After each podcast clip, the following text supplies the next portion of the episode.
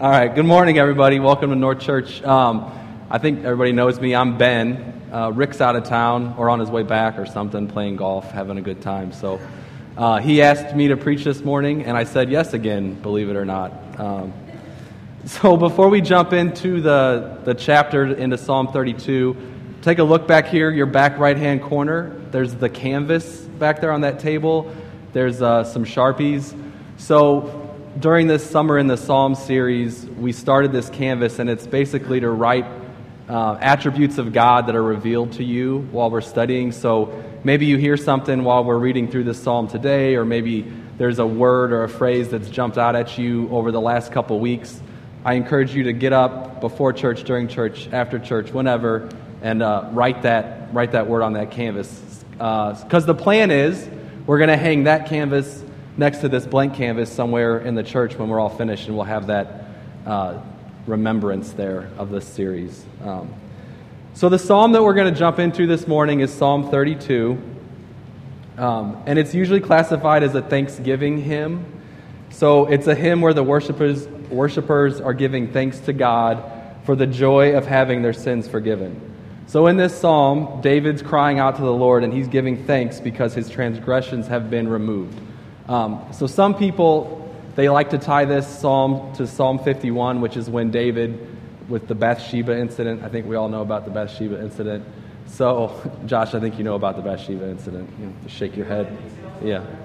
So some people will tie this to Psalm 51, um, where David is crying out to the Lord because his sins have been forgiven. Um, this could be uh, something that sticks with. Or wait, hold on, lost my spot.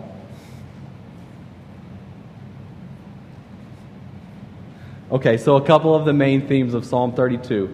We see um, an honest confession by David, and we see the complete forgiveness of God. Um, we're also going to see the merciful nature of God revealed throughout this passage. Um, so, like Rick's mentioned the past few weeks, this forgiveness that we're offered, it's not forgiveness like we forgive other people. Um, it's not, there's no strings attached to it, there's no limits, there's no takebacks. Uh, it's true, complete forgiveness. And as Christians, we are afforded this complete forgiveness. So I'm going to read Psalm 32, and then I'll pray, and then we're going to jump into those first two verses. Blessed is the one whose transgression is forgiven, whose sin is covered. Blessed is the man against whom the Lord counts no iniquity, and in whose spirit there is no deceit. For when I kept silent, my bones wasted away through my groaning all day long. For day and night your hand was heavy upon me. My strength was dried up as by the heat of the summer. I acknowledged my sin to you, and I did not cover my iniquity. I said, I will confess my transgressions to the Lord, and you forgave the iniquity of my sin. Therefore, let everyone who is godly offer prayer to you at a time when you may be found. Surely, in the rush of great waters, they shall not reach him. You are a hiding place for me. You preserve me from trouble. You surround me with shouts of deliverance. I will instruct you and teach you in the way you should go. I will counsel you with my eye upon you. Be not like a horse or a mule without understanding, which must be curbed with bit and bridle, or it will not stay near you. Many are the sorrows of the wicked, but the steadfast love surrounds the one who trusts in the Lord. Be glad in the Lord and rejoice, O righteous, and shout for joy, all you upright in heart. Lord, I thank you for this time this morning. I thank you for your Psalms and the message of complete forgiveness. I thank you for the mercy that you afford to us on a daily basis. I pray that your message is heard this morning, Lord. I pray that you're here with us and that you're helping us understand how wonderful and merciful you are. It's in your name we pray. Amen. All right, so those first two verses of Psalm 32, there's no way, they're great news. They're great news to Christians. And that's really the beauty of the Psalms is that we don't have to dig into like a deep word study or we don't have to look for another, we have to dig deep for a meaning. We can just read a couple verses and just behold who God is to us. And we really can't, we can't breeze over this fact that, that God, that we have this great news, that we have that we are truly forgiven. I'm going to reread those first two verses. Blessed is the one whose transgression is forgiven, whose sin is covered. Blessed is the man against whom the Lord counts no iniquity, and in whose spirit there is no deceit. This is a fundamental belief of Christianity that we're sinners deserving death, but we're forgiven. Um, so I really think we should just take a moment to celebrate that this morning. And since Rick's not here, I figured I needed to do something cheesy during the sermon. So I just want us, we're going to repeat, I am forgiven. So I'm going to do like a three, two, one, and then we're just going to say, I am forgiven, because this is so crucially important to us as, as Christians. Are we ready? Is everybody going to participate? Boston, are you going to participate? All right, here we go. Three, two, one. I am forgiven. I mean, it's such good news. Uh, the, mer- the merciful character of God is revealed to us in those first two verses, and we're forgiven by no works of our own, and that's something you could write on the canvas if you wanted. Um, Paul actually uses these, these two verses in the book of Romans when he's explaining that Abraham is justified by righteousness instead of works. Romans uh, chapter 4, 3 through 8 says, For what does the scripture say? Abraham believed God, and it was counted to him as righteousness. Now, to the one who works, his wages are not counted as a gift, but as his due. And to the one who does not work, but believes in him who justifies the ungodly, his faith is counted as righteousness. Just as David also speaks of the blessings of the one whom God counted righteousness apart from works, blessed are those whose lawless deeds are forgiven and whose sins are covered. Blessed is the man against whom the Lord counts no sin. So we're truly blessed. We're forgiven. And really, I think that we could just call it a wrap right here on this sermon because that's all we need to know. But I don't know that I'd get asked to preach again. So I think we're going to keep going, and I know that there's more to learn from in these scriptures. we're going to look at Psalm uh, verses 3 and 4 next here. For when I kept silent, my bones wasted away through my groaning all day long. For day and night your hand was heavy upon me. My strength was dried up as by the heat of the summer. So David's recalling a time before he confessed his sins. This is a time when he's trying to cover his own sin instead of confession. It leaves him feeling with these feelings of wasting away and groaning and heaviness and weakness.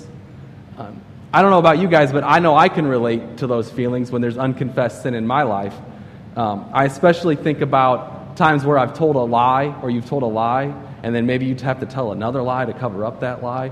And you end up in this, this situation where you have a lot of pressure, where that sin is the thing that's always in your mind because you're worried about being exposed. When we try to cover our own sin, we fail at it every single time. We cannot do it. We're not capable of being our own Savior. And that's what we're trying to do when we, when we run and we don't confess. Only God can take the burden of our iniquities. And we see this reality in verse 5 it says, David, it says, I acknowledged my sin to you, and I did not cover my iniquity. I said, I will confess my transgressions to the Lord, and you forgave the iniquity of my sin. So when we confess, and I'm talking really fast right now, when, when we confess, God covers our sins completely. He sent his Son to this earth to pay the ultimate price as the substitute for our transgressions. I found this quote by C.H. Spurgeon, and it talks about sin and substitution. And they got it up there already. Sin is an accursed thing. God, from the necessity of his holiness, must curse it. He must punish men for committing it. But the Lord's Christ, the glorious Son of the everlasting Father, became a man and suffered in his own proper person the curse which was due to the sons of men, that so, by a vicarious offering, God, having been just in punishing sin, could extend his bounteous mercy towards those who believe in the substitute. So that's the gospel right there in that quote. That we're sinful, but we're forgiven, and that God sent his son here to pay the price for us. Because our sin, it must be punished, but as Spurgeon said, the bounteous mercy of God, because of that, our sin is completely covered when we, com- when we confess. We're completely forgiven. This is a reality for us because of Jesus. He was the ultimate substitute. But we can see substitution before Jesus. It's kind of like a foreshadowing to the ultimate substitute that was Christ. So in Genesis chapter 3, when Adam and Eve have sinned and they realize that they're naked and they're hiding in the woods or the, or the garden from God, when he finds them, he kills an animal to create clothes for them. So God institutes the principle of substitution by killing that animal to provide their clothes. We also see the idea of substitution in Leviticus chapter 16. Um, God is laying out instructions for sacrifice because he knew that the Old Testament law, that the men couldn't follow all those rules, that they were going to break those rules. So he provided for this sacrifice as a way for people to be in right standing with God. So these animals, and if you read Leviticus, I mean the instructions, it's it's not like go find an animal, put it on the altar. It is specific. It's specific animals. It's specific times, specific ways. Um, but those animals, they're the substitute. For, they're the punishment for our sins. And then, of course, we have Jesus, our ultimate sacrifice. Um, in 2 Corinthians 5:21, it says, "For our sake he made him to be sin who knew no sin." so that in him we might become the righteousness of God. I mean, this is, this is what I want us to just be confronted with this morning is that God is our substitute and that he's a merciful God. I want that character trait of him to just sit on us as we leave this place, as we go about our days. Because without that, like, what, what's the point of our Christian walk? We would fail every time without Jesus. Because of God's mercy, and because Jesus was our substitute, and because our sins are blotted out, we're able to take refuge in Him. We're able to be, He's able to be our hiding place. 32, 6 and 7 say, Therefore, let everyone who is godly offer to you at a time when you may be found. Surely, in the rush of great waters, they shall not reach him. You are a hiding place for me. You preserve me from trouble. You surround me with shouts of deliverance. It's really interesting to compare how David's feeling in verse 4. If we think back to verse 4, it's when David's trying to hide his sin. And he has all those feelings of the groaning and the heaviness, and especially God's hand being heavy upon him. When we try to cover our iniquities, that's what we feel like. But when we embrace honest confession, like David does, and then in verse 7, we see that he's able to find a hiding place in God. He's able to take refuge in God. Because he's confessed his sin and he's embraced this honest or this whole true forgiveness, he's able to hide in God. So, really, it makes you wonder, it makes me wonder as I'm studying this, it made me wonder so, why, if I know that I'm forgiven, and all I have to do is confess and I'm fully forgiven, why do I try to hide my own sin? And I think that really the simple answer is that it's pride.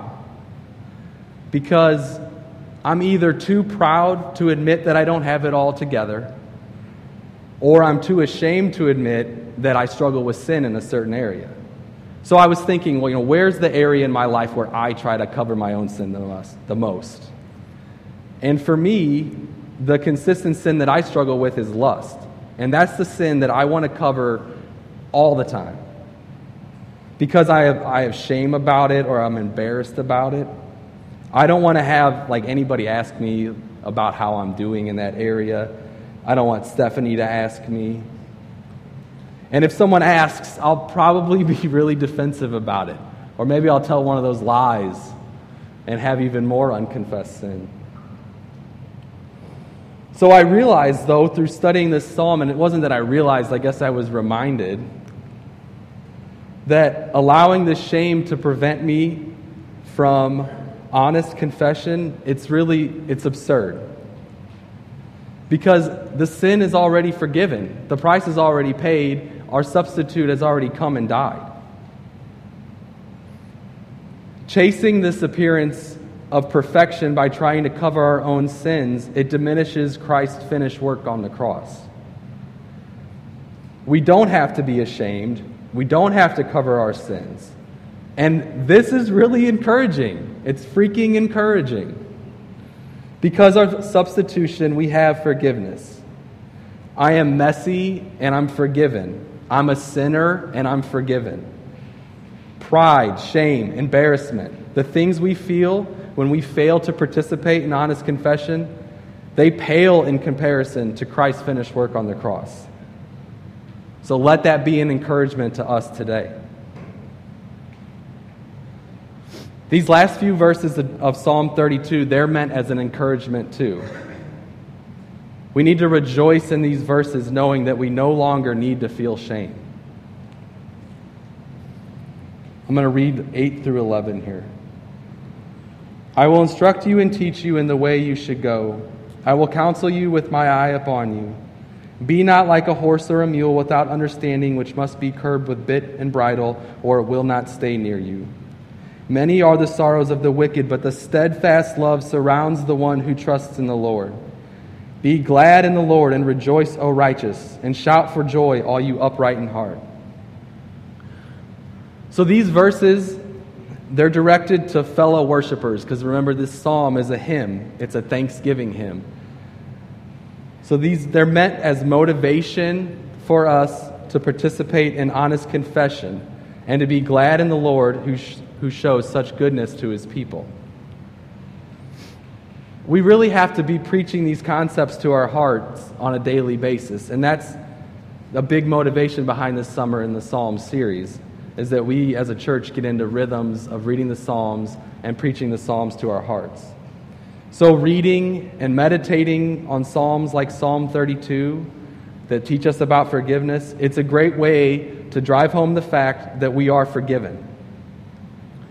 This is a tool that we can use to combat the shame that Satan is so desperately wanting us to feel. Because there's only, Satan only has one one strategy, and it's to tell us lies. And a lot of times, those lies leave us in a place of feeling ashamed. So, preaching these things to our heart, we can fight against that. We can push back against it. Rick's always encouraging us to use our smartphones to remind us of the character traits of God. I think that a couple phrases like, My sin is completely covered, or Blessed is the one whose transgressions is forgiven, those are some alarms that we could set for this week. Um, and just when, we, when that goes off, we just take that time to really focus in on that, say a prayer, or meditate on that phrase for a while. Because it's reality. And in our day in, day in and day out life, a lot of times we don't remember that, or we get too busy with something else, and we're not really interacting with our Savior. Basically, the goal is to encounter God's mercy as often as possible and the, the encounters with the mercy, they'll shift how we think of ourselves and others around us. It teaches us to be a people who participate in honest confession and embrace the full forgiveness that God offers us. So I'm going to close this morning. I don't know how long that was, but it didn't feel very long to me. I'm going to read this phrase over us once more. I am a sinner and forgiven pride, shame, embarrassment, the things we feel when we fail to participate in honest confession, they pale in comparison to Christ's finished work on the cross. Let that be an encouragement to us today. Lord, we thank you for your mercy. We thank you for your Son. We praise you for the gift that we have, the blessed gift of forgiveness, Lord. When we try to cover our sins, we fail every time. We must turn to you, Lord. I pray that we're encouraged this week by your word, that as we read the Psalms, that your character traits are revealed to us, and that we embrace your mercy and your forgiveness. We thank you for sending Jesus, and it's in his name that we pray. Amen.